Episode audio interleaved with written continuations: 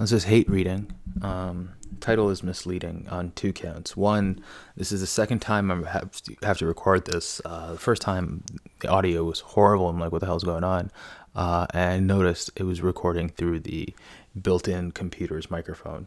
Uh, so now that it's the second time going through this, um, it's a lot of my hate is my rage is diminished uh, significantly. So this is uh, more just cold contempt reading, um, I suppose. Uh, but it's also a bit misleading because uh, Andrew Scheer did not technically say what I said in the title. The title of the uh, essay, the the piece, is as provinces begin to reopen uh, economies. Scheer says federal benefits deter Canadians from returning to work. So he doesn't call them lazy. He just infers that uh, they will think along the lines of the hypothetical lazy person, which he puts forward. Uh, there's a um, we'll get into his points. Um, there's actually um, a video that accompanies this article, but I won't subject you to even uh, one minute of uh, hearing Andrew Scheer. Uh, he's quite possibly the most annoying person to uh, enter Canadian politics to, that I've uh, at least been aware of. I mean, there's um, a lot of competition for that title, of course. But I first heard about this guy in uh, during the last leadership race, uh, the one that he he actually ended up winning. Um, and um, I my first takeaway was that you know there's lots of cranks, uh, weirdos running uh, for the for this leadership, but there's no way this guy wins. He just seems so smarmy, so annoy obnoxious. Uh, it just without even saying anything too. It's just it's just a look, uh, and it gets worse when he starts speaking. Um, he's like the Canadian Ted Cruz. It reminds me of this like uh, German term called uh, Backpfeifengesicht. It uh, means a face that cries out for a slap uh, or a fist. And uh, I think about that term whenever I see either one of them. Uh, I just thought, no way this guy wins. And then he won. Um, but it's like a golden political opportunity right now because even though he's no longer um, he lost he's resigned he's stepped he's going to be gone but he's the head of the conservative uh, party until they select a new leader uh, and he uh, opens his mouth every once in a while comes out of hiding to make these idiotic statements which we should be using to stick uh, yeah associate the uh, conservative party in the minds of canadians with Andrew Scheer well into uh, yeah well after they are able to uh, appoint a less obnoxious smarmy um, smarmy uh, leader. Uh, now what he says, um, his actual quote is that uh, at a time when our economy needs stimulus, Justin Trudeau has, has given it a tranquilizer, risking creating labor shortages across the country. This failure must be reversed before it's too late. Uh, Canada's economic recovery depends on it. Now, um, the basics is uh, he goes on to say it in the video. I elaborate on this. Is uh, one stipulation in the uh, liberal government's rollout that says that if you make over one thousand dollars, you're not eligible for the uh, two thousand dollar benefit, right? So if you were to go back to work and you were to make a thousand dollars and one thousand and one dollars, you would lose it. So people are the Conservative Party is pointing towards an actual flaw in the in the policy, but it's disingenuous. Like they frame it, what they're saying is that um, uh, we want to uh, we don't want to put Canadians in that position. You know that tricky position where they have to choose. They're forced to choose between going to work and staying at home, right? Uh, so just to help the Canadian people out, we're going to make that decision easier for for them, not by kicking them off the benefit. In fairness to the Conservative Party, but by um, gradually reducing the amount of benefits as they uh, go back to work. Right. So if you were to make, let's say, I don't, they they don't give you actual numbers. Um, uh, they're the opposition party. In fairness to them, they really don't aren't under that obligation. Um, but um, they say that you know they uh, they fr- have the temerity to frame it as progressive when it's the last thing from it, right? Um, now the immediate response to something like this is uh, kind of nerdy, I suppose. Is just that we well actually uh, we did try um, minimum income in Canada. We had a pilot program, and it found that um, when you give people money, there is uh, yes some disincentive to work, but the only people who don't work are uh, you find uh, people, for example, uh, teenagers who used to work part time or full time to help support their families, who no longer need to do that, and they just go to school and end up getting better marks. Society for society overall, yes, that's good. Some people being disincentivized to work not is not necessarily bad. There were uh, young parents who had the ability to spend more time with their families, right? Um, oftentimes, you find that like a lot of the things that the Conservative Party uh, advocates for uh, rhetorically, like a strong family, uh, focus on education, and all these things, right? Uh, these things would be benefited, right? The classic uh, conservative nuclear family would, uh, right? The one person working, one person staying at home, um, would be benefit like uh, incentivized by programs like these, but they prefer instead to create this hypothetical scenario which doesn't actually exist in which yeah, it doesn't actually occur in which people are just choosing not to work because they have the uh, option to make government money on the get government money instead right? Now uh, there is though like a this is a definite flaw in the policy. The conservative party's approach is not really going to fix it right? Uh, because it doesn't even if you uh, accept that this incentive structure is created uh, by the bill, by this little gap, um, you don't actually uh, solve that incentive structure by gradually reducing it, right? You might, uh, yeah, you might give people a little bit more money.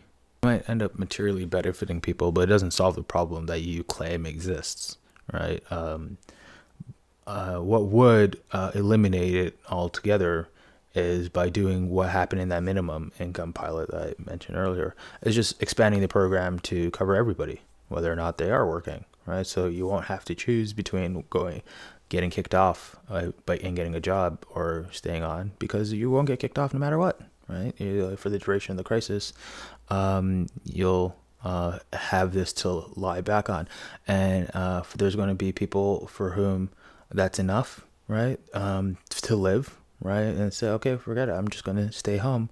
Uh, but the vast majority of people who stay home are going to be the people who uh, realize I am foregoing money, the option of also working on the marketplace, right? Um, right. So you would uh, people who, just, yeah, if you you're not forbidding anybody from getting a job by giving them minimum income all that extra money would be gravy. And since it's taxable income, uh, it's taxed as income, you would get the vast majority of it back, anyways, right? So it's a the benefit isn't just that it um, you know helps people. It's the most humane policy to have in this part of time. It just kind of neutralizes that conservative attack. Also, though, that conservative attack is has an audience uh, because a natural audience for it uh, the people who work and are not recipients of the benefit, right?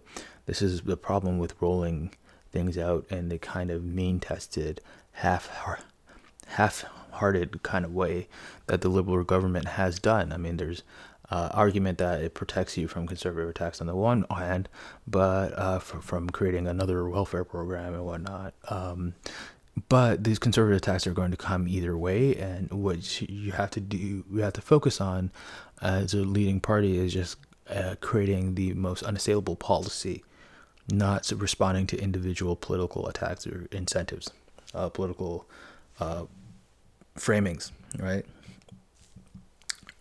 Advocate for the policy that uh, helps the most uh, Canadians, uh, and um, worry about the optics after. and usually the optics help themselves, right? The best policy, income, is the most politically sellable policy, right? Um, but unfortunately, the, the and this is why it became upset, hate, angry reading, rage reading, was that the liberal government just uh, accepts their framing entirely, right? It says uh, we're you know, so obviously there's a lot of thought is going into the various steps that are going to need, be needed to, uh, yeah, as we're um, get people out of their homes and back to work. But for now, we're very still focused on how we're uh, how we help people get through this. Saying that you know there will be a time. Uh, Andrew Scheer is right, effectively, um, that we are going to need to kick people off the benefit uh, in order to get people back to work. Uh, but now's not the time. Now, um, the reason people are not the reason people are disincentivized to work right now is not because of the benefit; it's because of the virus, right? Um, whether or not um, there was this benefit, there would have been uh, the economic reduction. Anyways, this is evidence by the outcome in countries like uh, shithole countries like America, where they do not have a similar benefit. They have a one-time lump sum payment that has not come to people, and you see uh, rates of unemployment that are as bad, if not worse, than ours. Right. So, um, the there is no basis on which to say that the benefit has actually disincentivized people to work. Uh, has created more of a reduction in the labor labor force than otherwise would have been.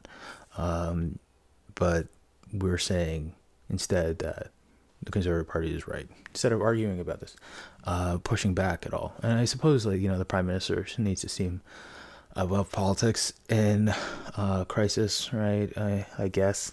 Um, but when you're the subject of political attack from the opposition party, uh, it only makes sense to respond, if at least through a surrogate, get Chrystia Freeland uh, to say it. Get a deputy, right, like a, a cabinet minister or anybody to hit back on this disingenuous framing.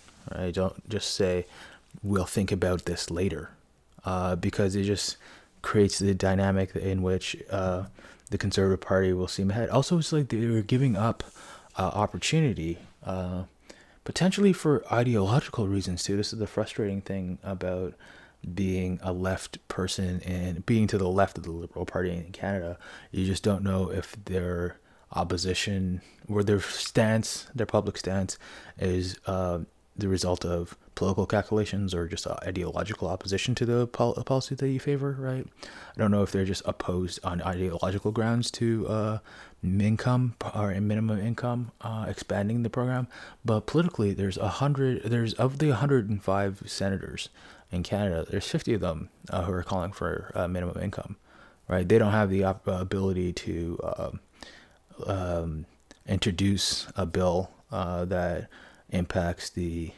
yeah, appropriates money, right? They don't have that power. It has to begin and the, from yeah the House of Commons, but um, the fact that you have 50 of them calling for it in the uh, in the Senate uh, shows that you know there is political opportunity here to be taken, right? It could be done, right? Uh, but the Liberal Party isn't doing it. Uh, they're just accepting the cons- the flawed Conservative Party framing on this, right?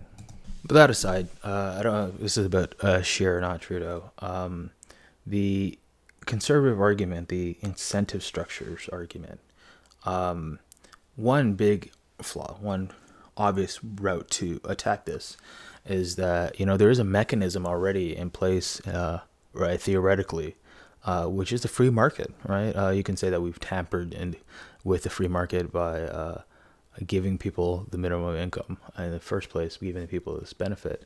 Uh, but the free income, of course, was already tampered with inextricably. These incentives are not necessarily pure, right? Um, uh, but um, when you look at them, uh, people would go back to work theoretically if uh, the employers are offering enough money, right?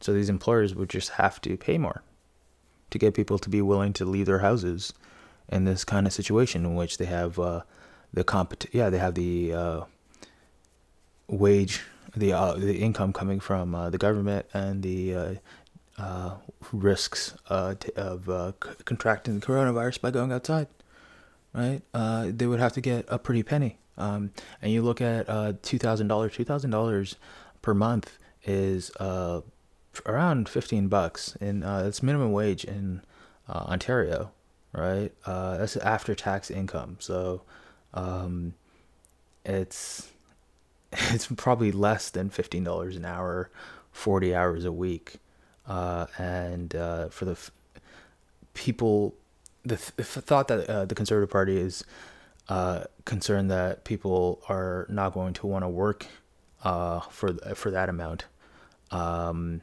and uh, prefer instead of uh, allowing the free market to uh, find an equilibrium wage price, right?